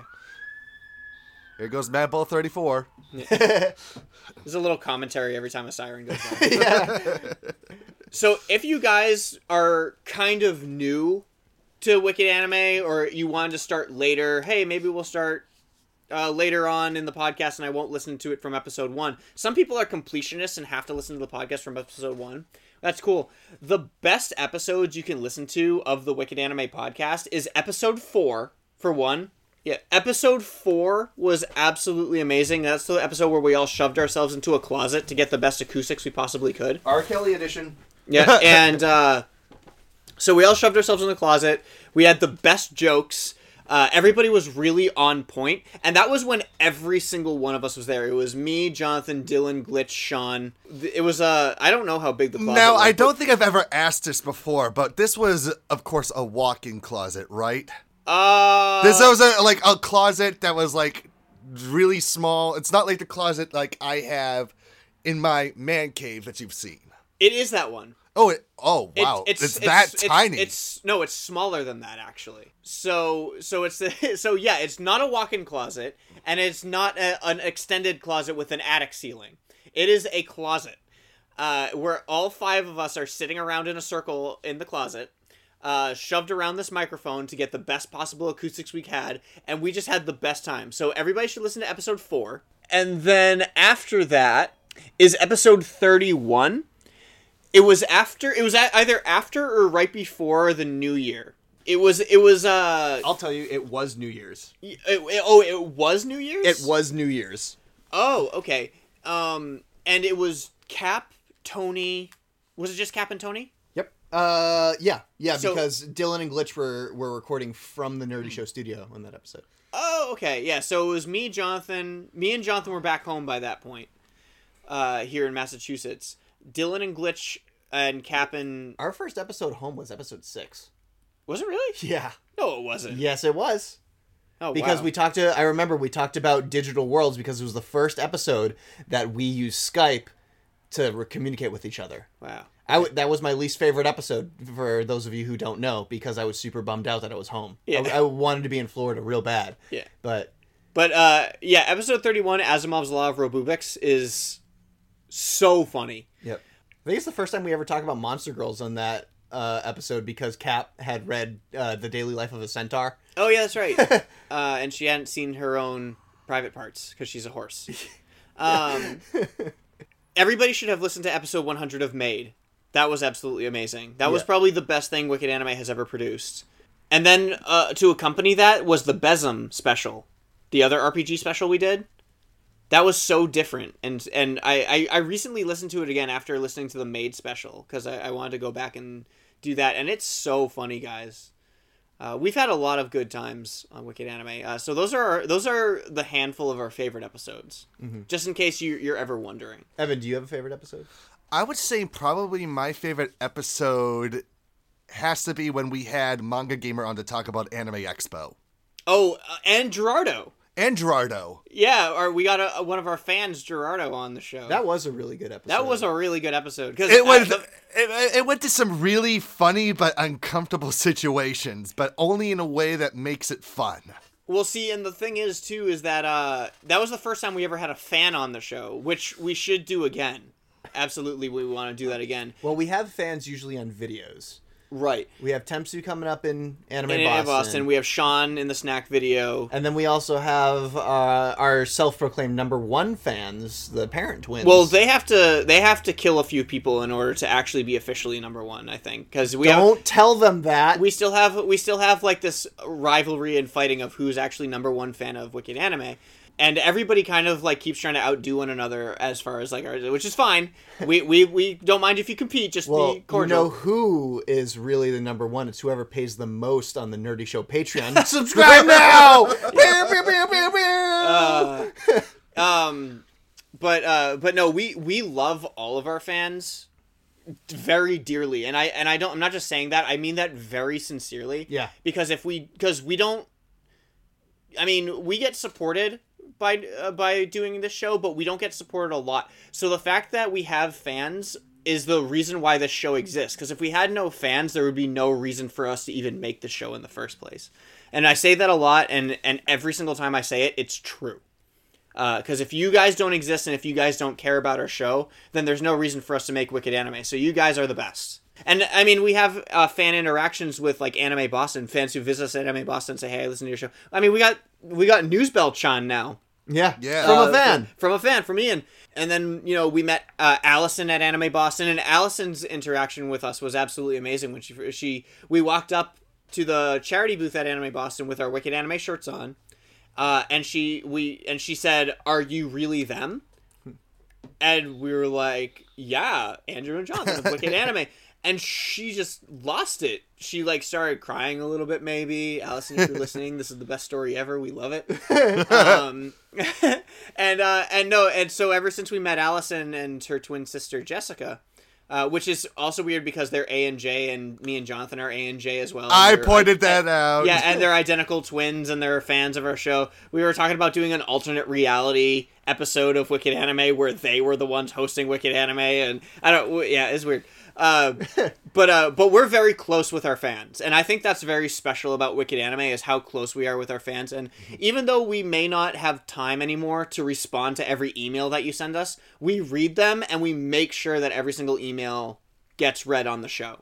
Uh, I want everybody to be aware of that as well. So, because we love you guys and we think you guys are awesome. So, I don't know. All in all, I, I would say that that's our short. I think this would be a good transition right into fan service. Yeah, into fan yes, service. very fans. We'll yes. bring it right back to you guys. Yeah, but hey, we um we really enjoyed doing this for five years, and I really want to keep doing it. We do want to keep doing it. Now, we know that our, our show is changing, and that's because of our current situation. Yeah. It may change back. Although, of course, this episode isn't really proving that. I know. well, you can cut out a lot. Uh, there's there's plenty you can cut I'll out. cut out all the fan stuff. Yeah. so first up on fan service, we just got a message from Wicked fan Marvin, who was the one who sent us the talks about the waifu watch. Yep. Remember for uh, for Ran- Ranma, and he uh, sent us another waifu watch I, uh, idea to talk about, which is Tenchi Muyo. Oh, wait, Now, didn't we do Tenchi Muyo? I, I think we did do Tenchi Muyo before. And I but I think it was it wasn't an official one because I was looking at the waifu watch list and it was who was your first uh, we did waifu watch for who was your Oh, first who was waifu Your first waifu. and mine was one from Tenchi Muyo. It was uh, Sasami, Okay. eh, yeah. which it's not anymore. But um, because because I was Sasami's age when I when I saw Tenchi Muyo, so it's not Sasami anymore. Gosh, um, yeah, I'm not a pedo. My, I I said it was Ryuko or Ryoko, like best girl ever is Ryoko from from Tenchi. Evan, who- Ever? Oh no, from from Tenchi from the Tenchi series. Gotcha. Uh, I don't know. Mine was Kiyone. Like Kiyone was like my first full blown anime waifu. Like she was like the one I really loved the most in Tenchi Muyo. I could have sworn that you said it was uh, Princess Ayeka. No, I've never really liked Ayeka. She kind because I watched it in the English dub and she always sounded a little bit. Oh, I hate her English dub voice. She sounded a little bit older than Oh, she really yeah. is. But Ew, no. Kyo no Kiyone has always been my Tenchi Muyo waifu. I'm a sucker. She's what got me into blue haired girls. Uh, See, the thing about Tenchi is all the characters in Tenchi are good, particularly for the Japanese dub, for sure. But no, Ryoko has always been best girl, and I have a lot of fans as well behind me that agree with me as far as that for Tenchi.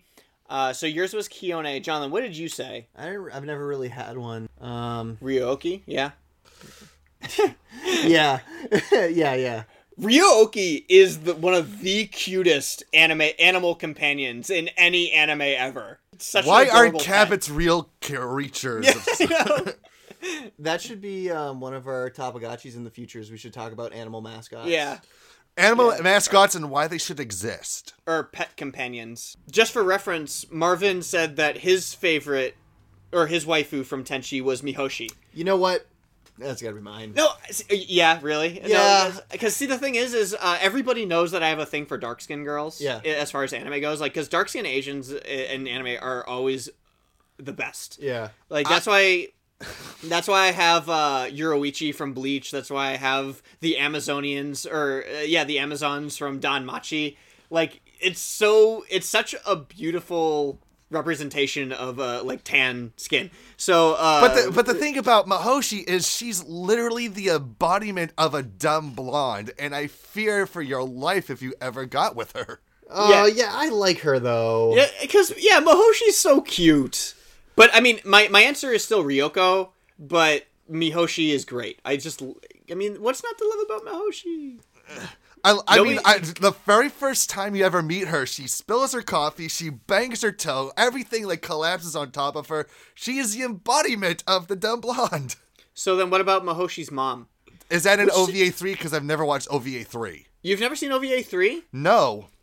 No, I don't. I don't remember which series, which Tenchi series Mihoshi's mom is. Because I know it's been- it's it's not in any of the ones that I own. It's not in it's not in Tenchi Universe. It's not in Tenchi in Tokyo, and it's not in the first two seasons of Tenchi Muyo. then then yeah, it could possibly because Mihoshi's brother is in OVA three. So thank you, Marvin, for sending that. Uh, we we do love our waifu watches, and that was the quick waifu watch right there. Yay! Because because uh, if you if you go back and find that episode uh, where we talk about uh, who our first waifu was, we I do believe we do another waifu watch there. Um, but that's the updated version of it, I guess. Uh, next up, we have Gerardo, who Gerardo sent us the toy watch, uh, toy shelf beforehand. But Gerardo wanted to send me a very special toy shelf, Okay. uh, and he said it's a little crazy, and Crazier than a one to one statue of a girl in a bikini. Yeah, Okay. I would say so. Okay. So it has to do with Lilith. Uh, for those, so that's already pretty crazy. Yep. I'm Uh, already. I'm already kind of curling back in suspense. Uh, it's from Tai uh, Taianin uh, Asagi series, specifically the uh, uh, Tai. Uh, sorry, uh, Taimanin Taimanin Asagi, uh, three, where there's a specific scene that got famous among anime fans, Uh-huh. where a girl gets cubed. Cute. They like they like she gets pressed into like a crouching position, and they turn her into a cube.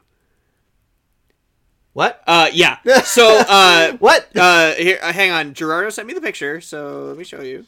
Do, Is this like Guro?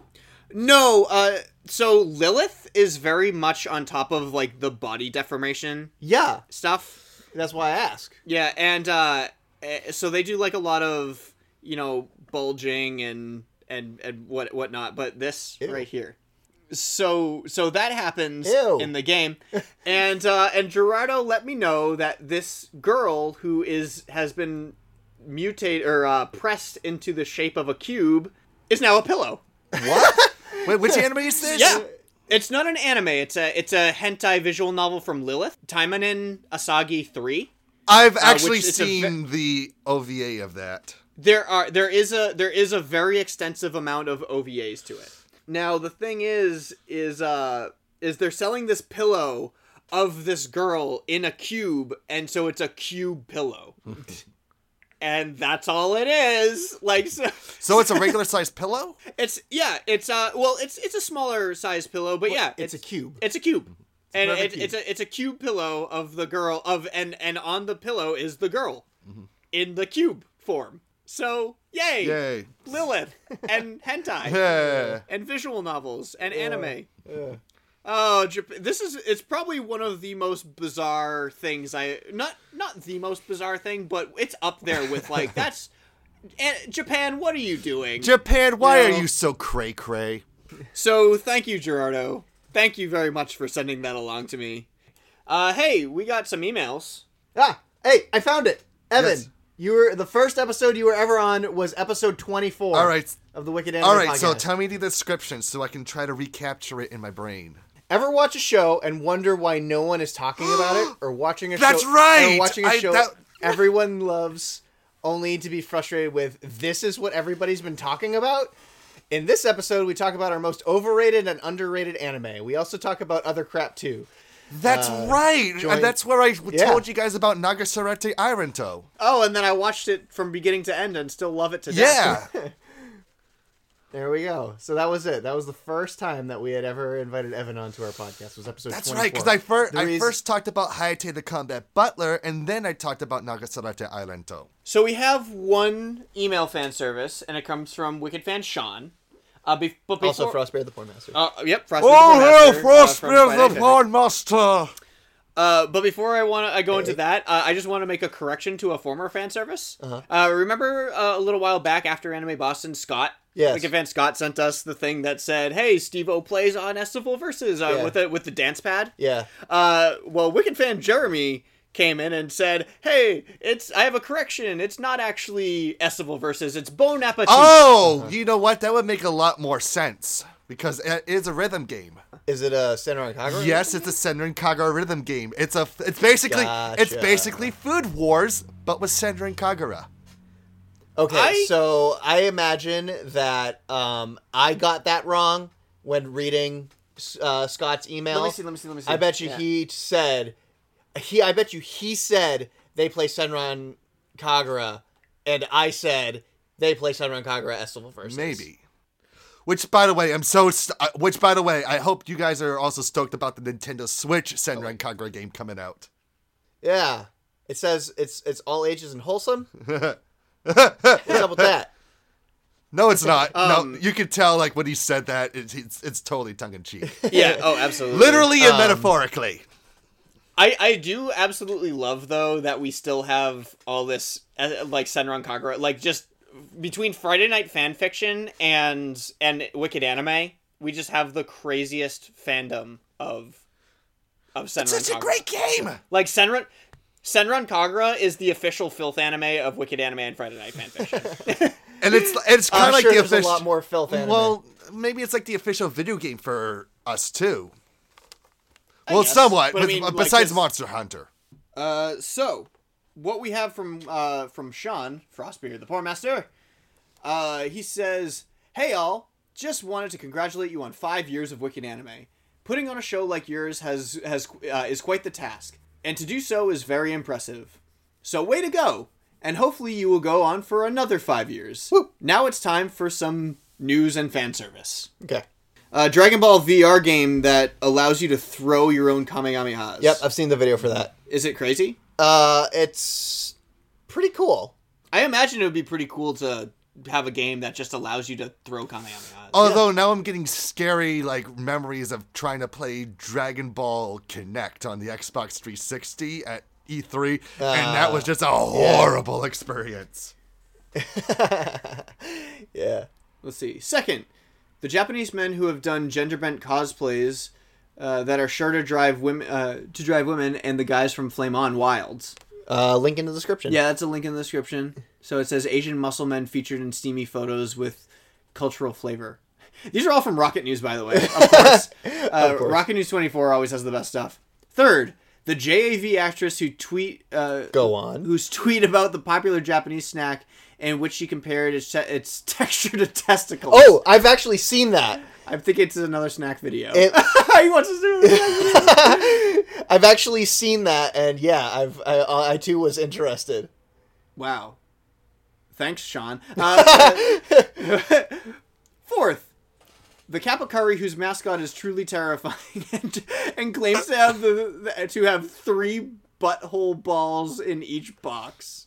Okay. What? What? I have to click. It's uh, yeah. Got to click on that one. Fukusaki anal orb instant curry intrigues intrigues terrifies Japan as does town's horrific mascot. Anal cur? Anal curry? What the fuck is that?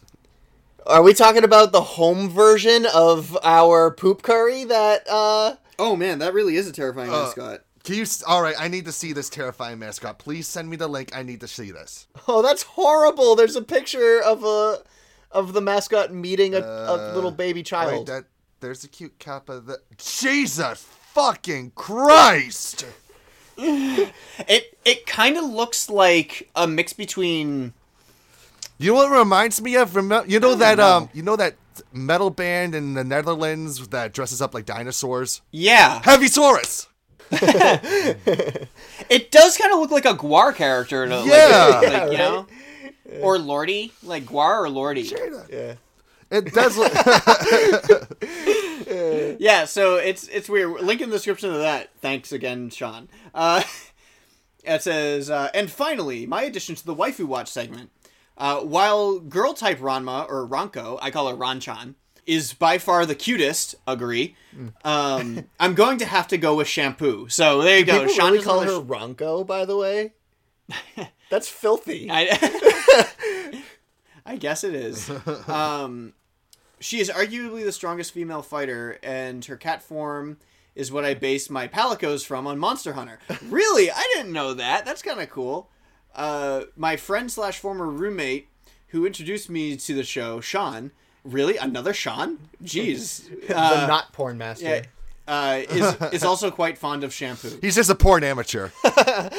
Ew. So Yeah, ew, yeah. Wait, that came out totally wrong. Yeah, so there's a lot of backing for Shampoo as the best girl from Ranma One Half. Yeah. I'm and I'm totally is a cool with having you know like the total indie hipster uh, opinion of no Ukyo's best girl. Yeah. But everybody knows that Ranma, like female Ranma, is the cutest girl. Yeah.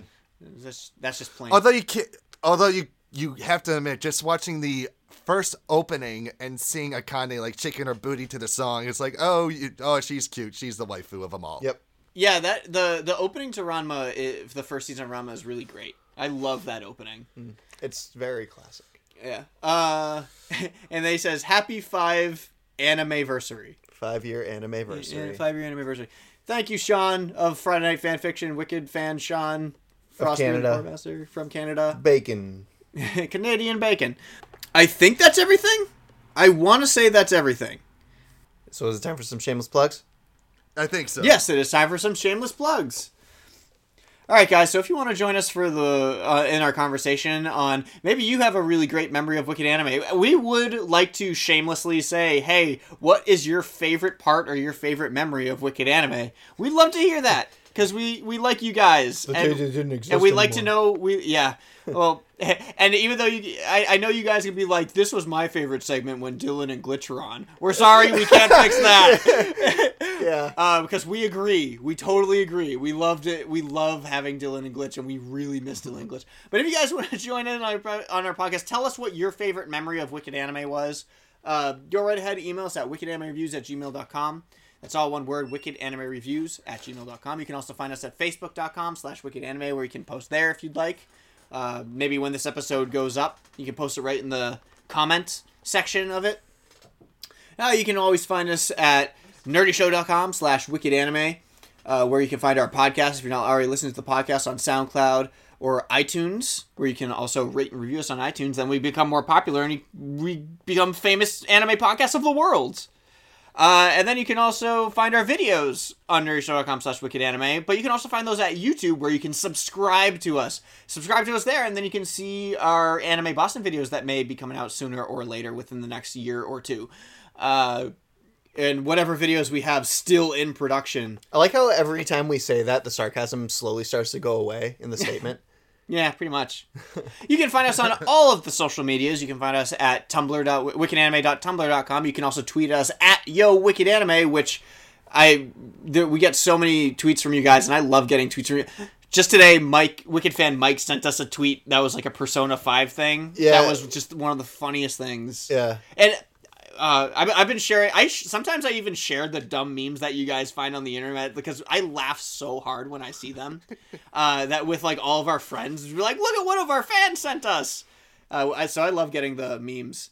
Um, and then of course you can find us at Twitch at Wicked Anna Play, where I believe I believe the video of Victoria playing might still be up, or is it or is it gone now? Uh, it. Well, no, that's actually on Evan's channel. Oh, that's right. Well, uh, Wicked Anna Plays does have some archive videos, so if you want to go watch some archive games that we played, and then every once in a while we turn it on and play live, and then we make highlights of them that come out every once in a while. So we'll see. uh, so thank you very much, guys. Uh, Evan, you want to do your thing where they can find you? All right, so for the recent news, reviews, podcast episodes, and videos featuring members of the Boston Bastard Brigade, you can find us at www.b3crew.com.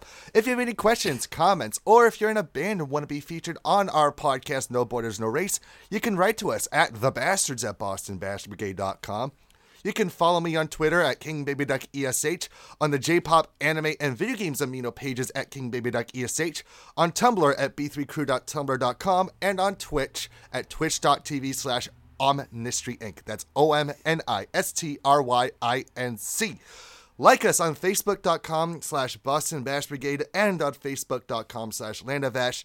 And don't forget about all the other sites under the Land of Ash, including the Electric Sisterhood, Phil's Recap and Review, Smash Rook, and Nerd Crave. No Borders, No Race will be back sometime later this May. I just have a lot of catching up to do with post anime boss and stuff and a lot of video game reviews. So I have to put the podcast on hiatus for a little bit so I can catch up on all that. But once I do come back, you will definitely be hearing about, or rather, you'll be hearing that band Slot Machine that I talked about earlier in the show because they are amazing. Cool. Nice. Nice. I, I really dig that. Whew. Cool. Thank you. Thank you. Thank you, Evan. Yay. And thank you, fans, for five years. Yes. Thank you for five years. Congratulations. welcome. on 100 Congratulations years- on 100 years, Jackie Chan. Um, uh, thank you guys. Uh, this Wicked Anime is awesome, and you guys are awesome. You guys make Wicked Anime awesome. Uh, so here's to another five years, and maybe another I don't know how many years. Maybe we'll maybe we'll be able to pass the torch off to Wicked Anime to somebody else. Like these are our proteges. You guys do Wicked Anime now because we don't care.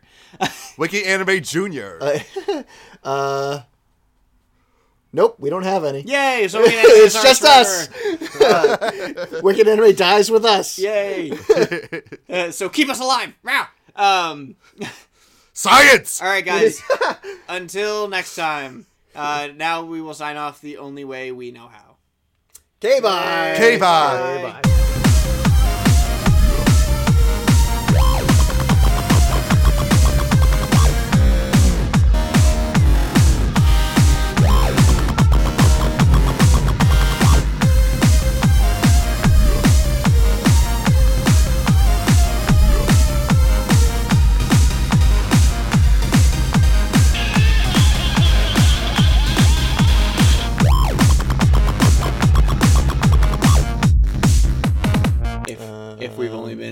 2013, 2014, 2015.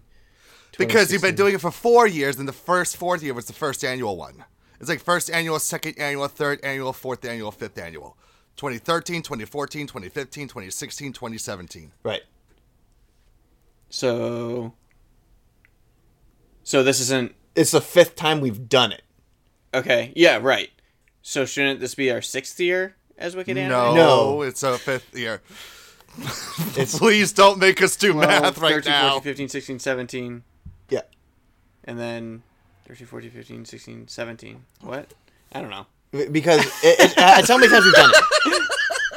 I know the reason why, but I don't want to explain. Yeah. It's just way too complicated. I just it's just it's just really confusing because we started to do the hardcore anime panel a year after Wicked Anime started, but we've done, been doing five years of hardcore anime panel and five years of Wicked Anime. Listen. Right, you've been doing five years of it. So you started like on the first anniversary of Wicked Anime was the first hardcore anime. Correct. Thanks for listening to the Wicked Anime Podcast, presented by Nerdy Show. If you like what you heard, please rate and review on iTunes, or like and follow us on SoundCloud. As listener supported entertainment, we rely on you to keep this and other shows on the Nerdy Show Network alive by telling a friend or funding the network via Patreon. Any size contribution gets you exclusive outtakes, episodes, and images from across the network. And there's even more perks available. Just head to patreon.com backslash nerdy show. To find out how you or your company can underwrite this and other nerdy show programming, visit nerdyshow.com backslash sponsorships. You can subscribe to the Wicked Anime Podcast via iTunes and SoundCloud. Leave a comment, like, and share, and follow Nerdy Show and Wicked Anime on all your favorite social networks. For more podcasts, articles, community forums, and other awesomeness, visit nerdyshow.com. If it's geeky, we've got it covered.